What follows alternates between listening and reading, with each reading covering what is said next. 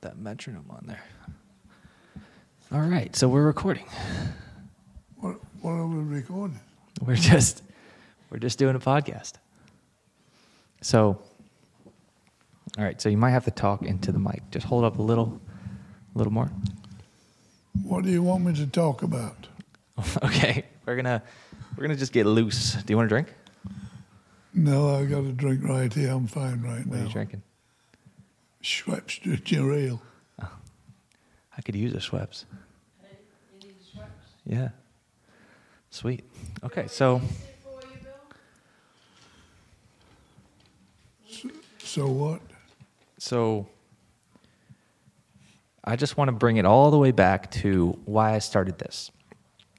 I started this because I got you a journal to write in. Remember that? Oh, yeah. And he didn't write in it. So I was like, okay, well, why? Because you're hard on hearing, or you're hard on seeing, and your writing isn't that great. So I figured I'll spend a bunch of money and I'll just get a podcast set up and we'll talk about it. So that's where we're at. And Right. what do you think? I'm thinking right now. I'm thinking. Is this comfortable? Are you comfortable? Yeah, I'm okay. Yeah. Yeah. They can't see us, but you're sitting back in a chair, you know? So right now I've got that much pain in my neck. I have to be very careful. It's yeah, yeah. And pain's there all the time, and I'm just fighting pain right now where do you feel the pain? everywhere, all the way from my feet. Ever since they did the spinal ablation, ablation he did something wrong, and I've been ten times worse after they did it. Where'd you get the spinal ablation? at Coastal Orthopedics. And the guy finally, when I went for the third time, he gave me six shots in my shoulders and my head, and it, it made it even worse. And I said, she went back up to talk to him to see what he wanted to do. And he says, I'll just introduce him to a spine surgeon. And he walked, he walked away. Hmm. So now we're going to be trying. So now, one of the things that Cherian said, and it was brought up to us by the guy that that comes around from Cloud that sprays for bugs out here, and he had his whole leg crushed so bad, and they, they finally got it together for him where he can walk, but he was in that much pain that all the stuff they had him on became addictive. So what they talked him into was medical marijuana. And he takes two puffs or two things a day, just a puff of it, and he, he's able to work 12 hours a day, six days a week, with no pain. I think So- I think marijuana is probably going to be one of those drugs that help everybody. I mean, it doesn't help everybody, but some well, people I, react I, I went up to get a card. They saw where I had evidently had one a long time ago, but I, got- they said I had to wait for the script coming through from the doctor. Dr. Cherry is prescribing a script. Mm-hmm. When that script comes in the mail, I got to take it there. Then they'll apply for a card and all the necessary that he recommends. Does he recommend any psychedelics like mushrooms or anything in a microdose? We don't know. I haven't got the script yet. Yeah. Well, it was a Friday. It's supposed to be in the mail, but it didn't. It hadn't got here yesterday. So let's bring it back. So, how how old are you? 86, Eighty six. hoping to make 87. You're going to make ninety and Huh. plus. Won't bet on it. So, where did you grow up? I grew up in a. Well, where did I start? I started in a little coal mining village called Featherstone, in Yorkshire, England, and then when we were when I was five years old, we moved to another little uh, mining town called Upton, and that's where we spent most of our life in Upton, which is uh, in Yorkshire. Worked in one of the deepest coal mines in the coal mining industry. How long did you do that for? I worked in there. I went to down the mine. At, I was 15 years old, and when I came out and emigrated to the United States, I was 26. So I worked there from 15 to 26. Worked on a coal mine, that was a half a mile deep straight down, and sometimes as far as 15 miles out to the coal face. And you used to ride a little special diesel train that would take you out to the coal face. And on some coal faces, they were only three foot high. Then, if you worked in what they call the Barnsley bed seam, those were all six foot and higher. Those were real, those were bituminous coal, and they were very hard coal, the kind of coal that they use in power plants for firing up for generating electricity. And the other coal was a different type of coal, and it's a small coal, and people used to use that in their fireplaces because everybody had a fireplace. Nobody had electricity, so you had a regular fire with an oven, and everything was cooked on a fire in a fireplace in the kitchen. And that was down in the mines. And that was from coal mine. If you worked at the coal mine, you got a ton of coal every every month. You got 12 months a year. When my dad passed away, he was 42, so immediately we stopped getting coal. So we used to have to try to go pick it off the off the pit tips to make ends meet. So as soon as I was 15 and I was able to get down the coal mine, I was able to get a ton of coal. So we were back in business, being able to get coal again. Because on a widow's pension, they only got four loads a year. Well, four loads wouldn't last. 12 ton is what you needed a year just to last. And we were only getting four ton and we were running out of coal, so we were having trouble. So that's why I went down the coal mine and I got back to 12 loads a year. Do you still keep in touch with some of the guys you worked with? They're all gone. Did they continue uh, coal mining when you left? Oh, the last one that opened up, it opened up the week that I left and, and flew out to England, flew out to the United States. We sailed out of Southampton on the boat, Queen Elizabeth, and there's a coal mine called Kellingley, and it had just opened up, did Kellingley, and it was the last big coal mine to open up. Two years ago, I found out that Kellingley was the last coal mine in England, and they had just closed it down. So there are no deep coal mines in England anymore. Wow. Didn't you say one of them blew up? The one that I worked in all the time was always on fire. In fact, two of my friends, two of them got killed with an explosion and a collapse. So that was when then other of my friends were all moving to Canada and Australia. So we decided my my wife's aunt lived in Sarasota, Florida. So my wife's mother said, Why don't you go to Florida instead of Canada? So we made the decision and we came to Florida, and we've been in Florida ever since, since 1963. That was a good year then for you. Yeah.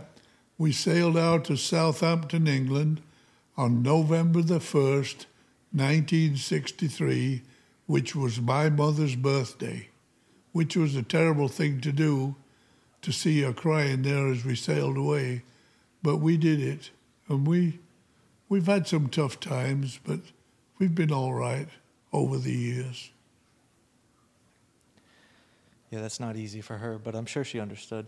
She understood, and she came to visit us twice. In fact, one of the things that happened, my older sister and my younger brother they also emigrated over here. So the only one that was left was my younger sister, left over there looking out for her. And it wasn't easy. And then my younger sister passed away. And so everything went to hell in a handbasket. My older sister and my younger brother, they both passed away recently in the United States. They do have family here, but uh, we don't conversed. In fact, I've been trying to converse with one of the girls today, and she's come back on the phone and told me, I don't know who you are. Quit trying to call me. Wow. And we've got a phone number, and I've got a name, and she speaks to my daughter all the time, but she doesn't know me. And right now, she's looking after my wife's oldest brother, who's still alive, and he's living with them in East Bradenton. Yeah, I would have Grant on the on the pod, but I don't have another XLR No, cable. we- But there'll be uh, there'll be another time. yeah. So, after the coal mine, when you came back here, what did you do for work, and whereabouts did When I live? came back here, my first You don't need all your family history on here, kid. Just, he wants to know about England and everything. No, this is this is perfect. I, this is yeah, this is what I want to hear. As long as it's not too touchy. Yeah, if it's too touchy, you know, we won't we won't go there. I can edit it out, whatever. when I, when I came back here, I went to work with my wife's uncle, Uncle Baron.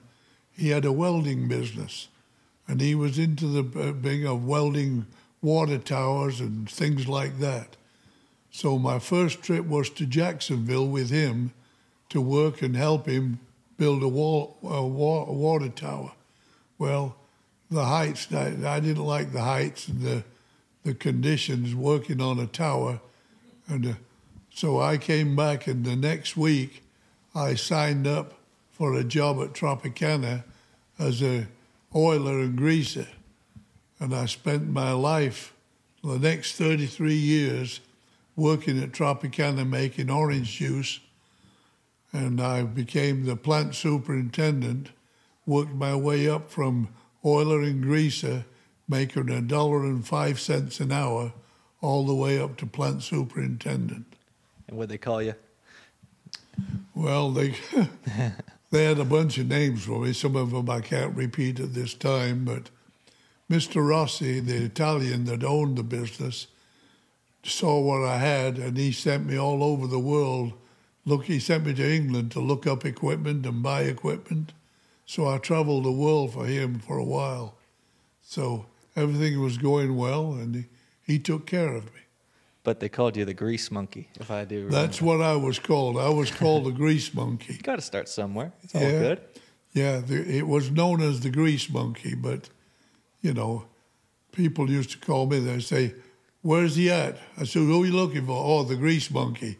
Well, he's he's up in the fruit bins greasing, so they'd come looking for me. Because with my coal mine days, I was the only one that knew how to fix conveyor belts real quick and relace them and fix them. So they'd always come looking for me to fix any belt that was broken. So that's how I finished up in total charge of the maintenance group in fruit receiving.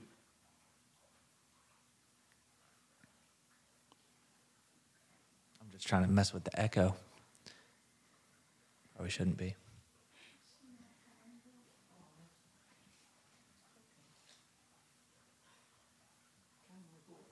Didn't you? uh Weren't you a pilot? Yeah, I used to, I bought some acreage and I was build, building a house and I used to be mowing the acreage and I could see little planes flying from the Sarasota airport, flying across and I used to look up and say, one day I'm going to do that. And lo and behold, I went to a place called Jones Aviation, which is no longer there, and I signed up with a young woman that teaches you how to fly. Her name was Sam and I started learning in a Cessna 152. Then I extended to a 172, then to a Cherokee 6. So I flew several planes, and I finally got my pilot's license flying in and out of Sarasota. But that's been a long time ago. Don't think I could fly anymore right now. Well, if it was just us in a room and we had to get the hell out of here and we had a plane, I'd probably rely on you. Yeah, it was very interesting. It was uh, very nice to be able to fly around. I used to fly across the state to a little restaurant and land in the middle of the state. We'd eat at the restaurant and then fly back home. One of my friends who was in the business wanted to learn to fly.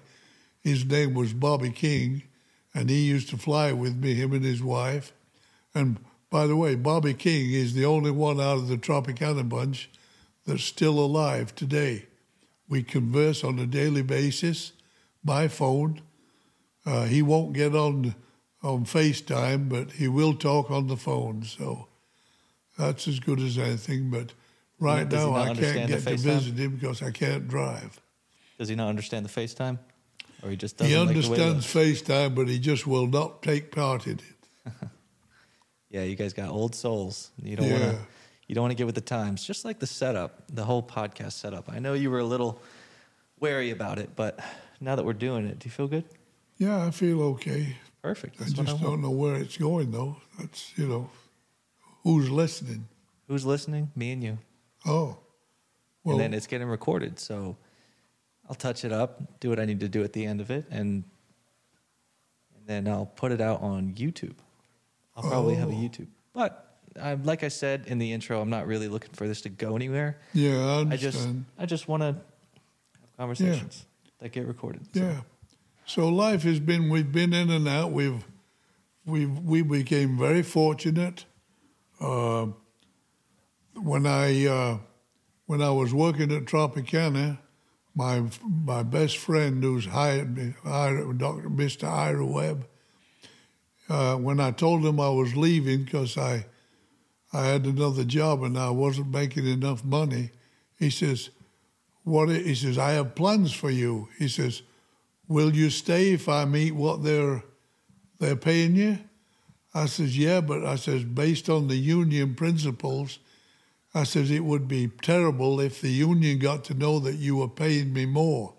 I says it wouldn't be right for the company or for Mr. Rossi to get the union involved with me getting some extra money that other people couldn't get. So a week later, he came back. He says, You're right. He said, We can't do that, but what we can do, he says, every two weeks, you go in and see my secretary, Mr. Rossi's secretary, and she'll give you $400 cash every two weeks. And th- was a hell that's what lot. happened. And I was getting $400 cash every two weeks, and it kept everything. Eh. But then I made the mistake of mentioning it to my brother in law, and then all hell broke loose two years after. But that being said, Mr. Rossi took care of me. 400 bucks. When was this? 400 bucks back in the 60s and 70s was a lot of money. That's quite a bit of money. Yeah. Compared to now, you can't even buy a house. compared to now. And back then, I was able to work in where I was working at Silver Springs. I was able to buy two homes on on Anna Maria, and I bought two homes in Mount Dora, and lived in those for a while before I sold those. So now I'm in Northwest Bradenton, in another house that been recently built, and enjoying every minute there. You have a Lovely home. Yeah. We always miss the Anna Maria home, but Well, the Anna Maria. Island home was a great home. It was on the water. But with all the traffic and all the tra- people that were coming, it got so busy that it would take you an hour just to get onto the island and an hour to get off. Till it got to the point where the family, it was too much trouble to try to make the trip down so, so often. So we finally decided to sell and move off the island and that way we'd be close to the family. So that's why we did it. But we had a good time on the island, met a lot of good friends, and had one good real estate guy out there that helped me buy and sell all my homes. His name was Richard Freeman, and he's no longer around. He passed away a year and a half ago. But he did a lot of good for me in the home buying business. So, based on his help and his his help in the business.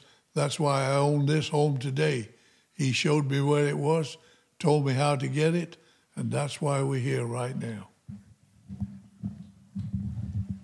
So I want to know about the places you've traveled around the world. What's the what's the best place that you've been? Well, we've been to uh, we've been all over Aruba, we've been to Jamaica, we've been to many places. We used to like to go back to England, but when the family started to split up, we didn't make many trips there. But we went to Scotland, spent a lot of time in Scotland. So we've traveled the world. And in fact, it was in England that Mr. Rossi sent me to look at some equipment that a British company was making to put small bottles and cans up. So I went over, looked at it, and they brought the equipment over, and I helped install it and monitored all that was being done on it. So I've been all over the world in many places.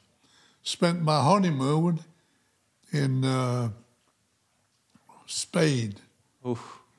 That sounds like fun. Yeah, it was fun. When did you meet Gran? Met Gran in 1956. Can we verify this? No, 19, 19, I can't remember, Gran, is it 1956? 1957, 57. and we got married in 1959. Long marriage. You Yeah, we got married on that long. June, June the 1st, 1959. Yeah. And we've been together ever since. And that's when your life ended. No, if it wasn't for her today, I don't know what I would be doing right now. She's amazing. She really yeah, she's amazing. amazing. What she can do for me and what she's been doing. I haven't been very appreciative in recent days, but she knows I still love her. Yeah. No, it's a long marriage, and Yeah, you know the ins and outs of each other. So I'm sure you're at each other's throats all the time. yeah. I want to go to Aruba. Sounds like fun. Well, we went to, I can't even remember the, where's Grandma now? Does she remember the place we went in Spain? Uh, She'll come walking back. We'll ask her. So I do want to know what where do you see the changes in the world from when you grew up to now? right here, every worldwide. The changes have come and gone. I mean, there was nobody worried about. I mean, yeah, you, you went to work to get a job and, and, and try to build a life, but it's not like today. Everybody wants a freebie. They all want something given. Nobody wants to work anymore. In fact, I had a young guy come out to do some electrical work, and he says he can't get people hired because nobody wants to work. And that's what's changed. It's got to the point where everything they think should be free and free for everybody, and that's not the way life is. You know, you have to work, you have to earn it, and that's the way life is. And if you change, and if you think it's going to be different, you better get another life. Yeah. Yeah, I'm a I'm a fabricator welder, and I make 23 an hour, and it's the most money I've made hourly, as opposed to the banana boat. I made 30 bucks a trip, which is great. Um, but 23 an hour, you pull in 700, 800 bucks a week. It's just not quite enough. You can save Well, it, but well, I, I agree with you to this point. If you go back to 2000 to, to January the 20th, 2000, right? that's a that's a very specific date. What what does that have to do? That was the day that Joe Biden was made president. Oh, At that day, and up to that point, the most we were paying for regular gas was a dollar eighty-five nine, and it could be as high as two twenty, but it was a dollar eighty-five nine a gallon. The day that he was inaugurated, he signed the pipeline, killed the pipeline, gasoline went sky high, and that's when twenty-two dollars an hour became insufficient. It's not enough to cover the cost of inflation today. When you're paying three to four to five to six dollars a gallon just for gasoline, think about what you're paying for anything else. For instance, we buy coffee beans to have it ground. We buy it in a one pound bag. In 1920, before the inflation started, I was paying eleven ninety eight for the bag.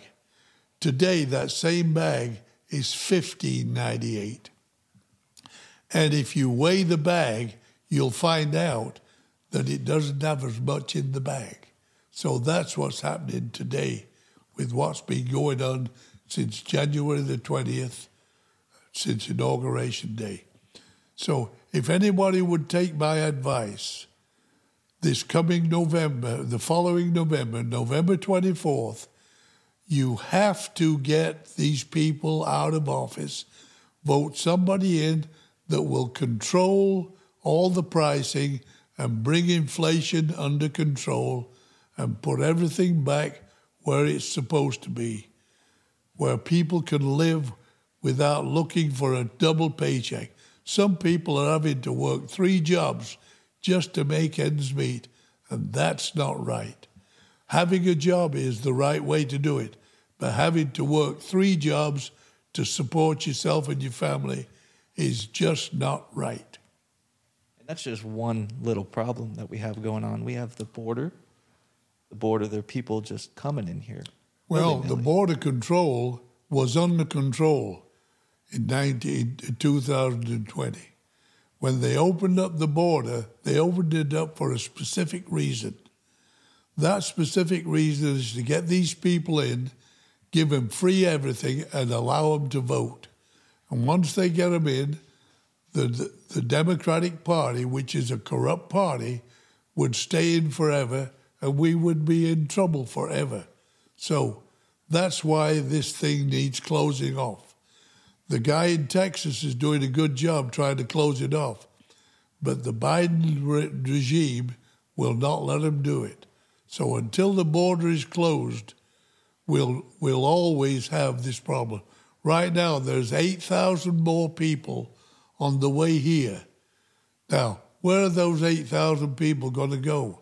They're going to be fl- flitting around the country, and nobody will never know where they're at, and we'll have to support them from day one. It's time they were all deported and come in the legal way, just like I did. When I came into New York on the Queen Elizabeth, they wouldn't let me get off the boat until my paperwork was signed and sealed and everything was in place. If there was anything wrong with my paperwork, they wouldn't have let me get off that boat. So there's no reason why people should be able to come through the border without going through the same procedure. Cover the paperwork, do it legally, come legally, spend the time like you're supposed to, and there'll be an open border for you that way. But to walk across, swim across, come in illegally, that is not the way and should never happen. I do feel for him though because if they if you have to swim here, that means there's something really wrong where they're coming from. Well, that's why I say we should go take care of the places that they're coming from and make sure they can stay where they're at and live there without all the interference they get. They are, all they have to do is blink wrong and they get killed. And that's because they're being run by drug cartels and, and dictator, dictators and things like that. And until you get the dictatorships out of the way and the drug tar cartels killed, they'll never have a place to live that they can call their own. So my place is this: what's happening in Gaza right now, where they're trying to eliminate the Jews. I just hope and pray that everything they're hiding behind the Palestinian people.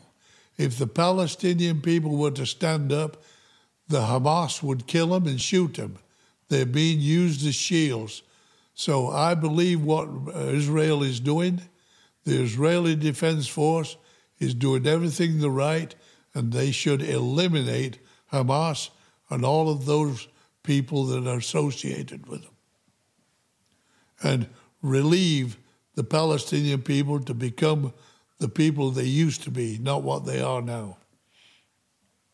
End of story. Do you see a World War III on the rise? I'm not hearing you. Do you see a World War III on the rise? I don't know. I don't see a World War III on the rise because I will tell you this.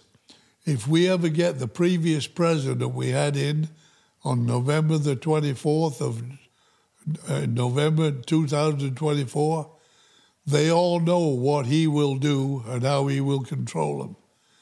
It was that way before Biden took office. Now we're under control of everybody. So until we get a president like Donald Trump that will stand up to them and tell them, and if you remember, Donald Trump is the only president that never took a paycheck. He took his paycheck and donated it to the veterans and the veterans of foreign wars. He gave his paycheck away. He did his job for nothing. Yeah, but he's a rich guy, though. He made his money the right way. Nobody can, everybody has an opportunity to do the same thing. He was smart enough to do it, but he knows now that he needs to do something for the people of America. And until we get him back in, we're going to be in trouble from day one. And if we don't get him back in, I believe there will be a World War III. I, I like Trump. I'm uh, I'm a big Trumpy. Yeah, I know I'm you a are Trumper. too. And I've, I've lived through World War II. I was raised in World War II. It started in 39 and finished in 45. I was born in 1937, so nobody can tell me what world wars are about. I know what World War II was about. I really hope we don't have another one. Well, there's only one way to stop it, and that's to put a president in charge that says, You make a move, and I will stop you. And I will stop you in a way that you will never make the move again. And until we get that in place, there'll all be rumors and rumors of wars as long as we live.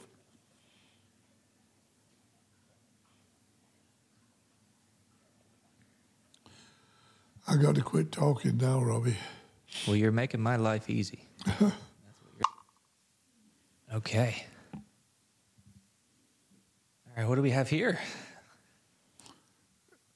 Looks like some El Dorado 27 year, 21 year old rum, is it? I don't know when I got you this, but I definitely got you this. Do you know what it was for? Was it for your birthday? I believe it was 80th. 80th. No, that was that was too long ago. 85th, I think. It might have been. 85th. El Dorado, aged 21 years, finest Demar. How do you say that? Dem Demerara, Demerara rum. Demerara rum. Say that 10 times fast. Anyway, we're gonna crack her open, have a sip. You're not drinking any, are you? Will you do it for me? You, you're fine. I'm not having any because I'm. We'll see if I can squeeze a little drink in them. And I need your help. Set the mic down.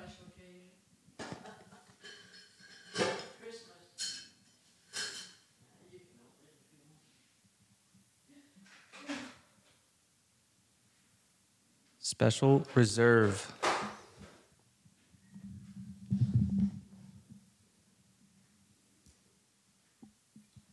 So, have you ever listened to any podcast before? No, not at all. This is the first time in the whole world of it. Yep. So, I could put you onto a couple if you just sit sitting around all day and wanting something to do. There's a guy named Joe Rogan. Has, have you ever heard of him? Yep. He does really, really good podcasts. Please don't spill that. I won't. yes. Um. Yes. Got to get to the, I just don't want it spilling on it. Well, I can give it to you and you can pour it. Yeah, I'm a little, a little constricted over here with the wires. I've only just got it, I mean, we've hardly sat on the thing. But that must I just want a little bit. looks nice bottle. A healthy pour, but still a little bit. Because I'm not drinking right now. You, you, want this just as is, Yes. or on ice, or Yes. just as? Okay. Just as, and then if I'm not loving it, we'll put some ice in it. I think I'll love it.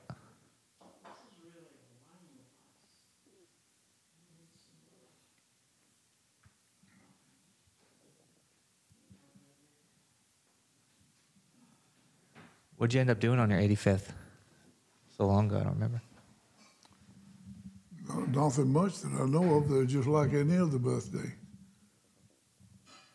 I believe the last one we remember doing something, we we all went to Sarasota for my 80th, and we ate in a restaurant in Sarasota. But Yeah, as that- far as far as the 85th, it's just But I think the family was a little more united at that point. yeah, they were. We were all together at that time, so we all ate down there at I forget where, somewhere just inside Sarasota. Connors, I think it's called Connors. No, it was. Uh, Fiftieth wedding anniversary. In, um, uh, they call that restaurant Bijou Cafe. yeah, the Bijou Cafe. Bijou Cafe. Well, my mom and dad got divorced a year and a half now. It's unbelievable.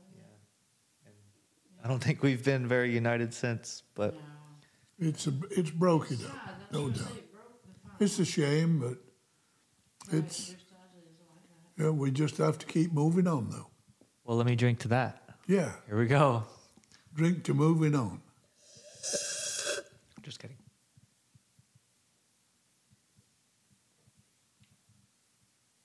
Wow. Is it good? It's like drinking honey. Yeah, I'll try some. How much It's that plus añejo are two of the best rums they make. Demerara and añejo. Wow. Whew.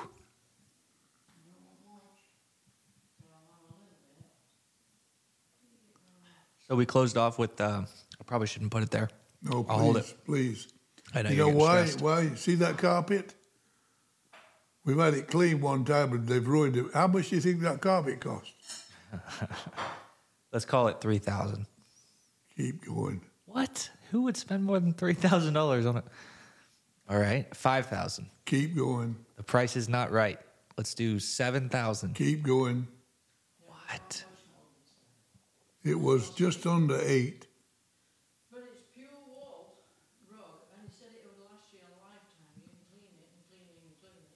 And what I liked about it too, I didn't want to pay that much to start with, but you know, as you get older, like us, even like that, I I can trip. That one is so you, you don't trip on it. It's good. Well, get you an eight thousand dollar rug and you won't trip on it. costs 300 bucks. You won't. You know why you won't trip on it? You're afraid to step on it. Yeah, you price. won't. You won't step on it exactly. You won't step on it. So Well, to each his own. To each his own. I don't know if in my lifetime I'll be buying an eight thousand dollar rug, but you can say that you have. well, you can always go look at them. You don't have to buy them. Yeah. I've actually been looking. It has nothing to do with rugs, but I've been looking into RVs, and my boss Cole, he has an RV. He paid ninety grand for it, and if well, he didn't pay full ninety. He paid fourteen thousand, and his payments are like eight hundred dollars a month. So if you can find yourself a plot of land, and you can put the RV on it, I mean, he said something about using the equity towards the loan for the house, and hey, it sounds foolproof, you know. But I've been thinking about doing that. Probably not the ninety thousand dollar one, but you know, So, eventually. so okay. So where you going to put it? Well, you need land, but that's. I was thinking Montana or Oh, you talking? somewhere maybe in Texas. Texas is cool, but yeah, we all know. We all like to dream. Not something you would do in your younger years. But you got to say it's cheaper than buying a house. Yeah, but you got to remember, the house is there and it's there and it's there, and you put money into it. It's an investment. It is a savings investment. You put money into the RV, and it's throwing it away. Depreciates? Depreciates. Well, not by a lot. How much do you think it would depreciate? 30000 It uh, it's going to depreciate whether you like it or not. Yeah. But you use it as a cheaper solution. But the, you got to remember, somebody's got. If you're going to sell it, somebody's got to come and buy it. Well, you would sell it back to the people you bought it from because it would be, What if they don't sell it that way? well, then you're, you're SOL. Right? But the way I was thinking about it was do it the way Cole did it. Use the equity towards the uh, the house, And then when you build the house, you don't need the RV anymore. You live in the house. I'm sure there's some sort of string attached somewhere along the line, but it is a cheaper solution. And then you would have a fully built house the way you want it. Well, when we bought the acreage out there and I built the house on the acreage down in Sarasota, we went looking at an RV. We almost bought an RV, but not to live in, to travel in and uh, have vacations in. And to me, that's what an RV is all about. It's, Fair, yeah. it's, it's a vacation spot. But we realised, didn't we, that we never really got a vacation much. So, No, I'm not a. Um, there's things that you know. I'm not an RV fan. If I'm going to invest money, I'm going to look for the place that I can invest the money that I know over time, and I'm not talking over two or three years. Over time, there comes a time when you're retired, you may want to downsize or whatever. You want to have something that will bring money back in. For instance, I'm just going to give you for instance, okay? We keep talking about it. And the house on, on, on Anna Maria, the little one that we bought on Bayview Drive, now we did, we put a pool in and we cleaned it up and did everything, right? And we lived in that little house. We paid $150,000 for it. Now we improved several things and did some rework on it with the pool and everything. But what what we sold it for? Seven hundred and fifty thousand. So that's the kind of thing deals you want to make is what can I buy that I know full well with a little bit of investment to it, I'll double or triple my money. Well, the worst thing I ever did was not buy a house. A house at 11 years old. Because if I bought a house at 11 years old, that's when the right time was to buy a house. Well, there's no right We're, time. we're all shit out of luck here, Yeah. us, my generation. Well, it's like like that guy across the corner. Fusillo put his house up for sale, and he works for Air and Energy, just Fusillo. That woman and that guy, she works for the FBI. She's in there. They had five offers on that house almost immediately. She wanted it so bad, she offered him hundred thousand dollars more and got it. Money talks. Bullshit walks. for the FBI. Huh? She works for the FBI. She's an FBI agent. That'd be the first person I've ever known that works at, yeah. Now he's an FBI. She he has a business on uh, Anna Maria. He remodels and does all that kind of stuff. So Ooh, I put some of that in eggnog with. You mix it with eggnog? Yeah, that it, it's it's really good. Don't get me wrong, but yeah, yeah, it'll sit there at the back of your throat. You can see it turn the eggnog darker than when I put the other rum in. I usually just have about a tablespoon in, but yeah, well that eight year old, they if you can find añejo, which they make it, but it's hard to find. Now all you can find is eight year old, and it's not the same blend. It's probably It's- cheaper. I don't know something. Well, it, it's a different blend, and it just doesn't taste good. where did we go? Was it Aruba or somewhere when uh, we picked up añejo for six dollars a bottle? Oh, that was when we were on the boat. Yeah. We brought it off the boat with us. Yeah. And you can't get it for that now. But añejo is hard to come by. The solution is just to stop drinking. Yeah, yeah. And I, I do try. This was the first day in a little bit that I uh, had that, but I think it's worth it because look, El Dorado, 21 Yeah. years. Yeah. Once in a while. I've never been one that doesn't drink. I like one once in a while, but not too much.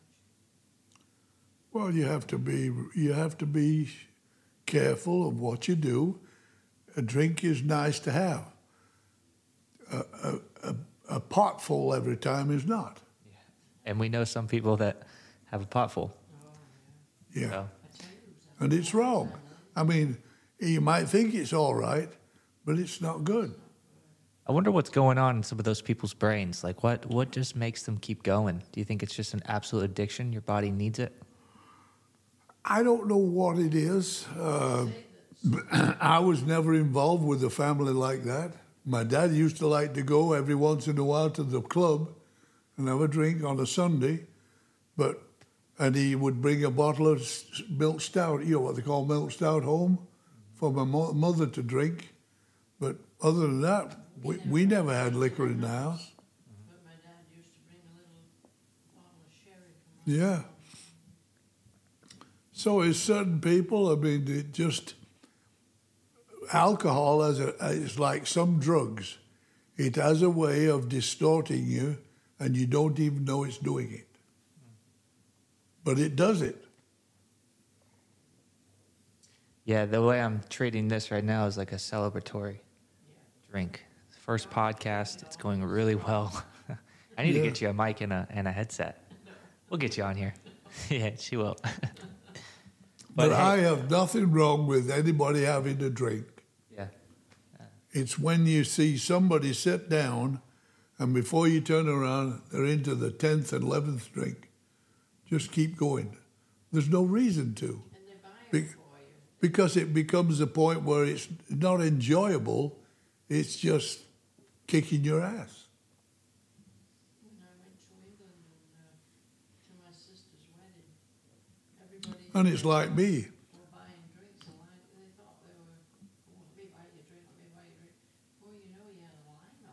Yeah. Yeah. I'd have drunk that, Every- I'd have been on the floor. everybody wants a free But- drink. But like me, I've always, whatever I've had to drink, it's always been rum. Don't drink a lot of it, but I'm not a whiskey fan. I'm not a gin fan. Rum is the only one that I, I drink. Uh, if I went out, I'd have two drinks and that would be it. Rum. Yeah. There's something about whiskey doesn't exactly perk you up. It's um, just a rum well, for me. what did they used to take on the big old on boats? Rum. Rum. Yeah. I was thinking about the Pirates of the Caribbean. Jack yeah. Sparrow. Well, that's that's what they did. Rum. Yeah. Okay, so this went extremely well. You made my life very easy. The way you just held conversation. I didn't have to talk much. Uh, or we'll definitely do this again. Did you like it? Yeah, I like it. Yeah. I'll get three headsets and mics and go go again. All right. Sounds Any good. any closing statements? Anything you want to promote? No, not that I know of. Okay. What do you think the name for the podcast should be? I'm going to let you pick that. Yeah. I mean, you saw what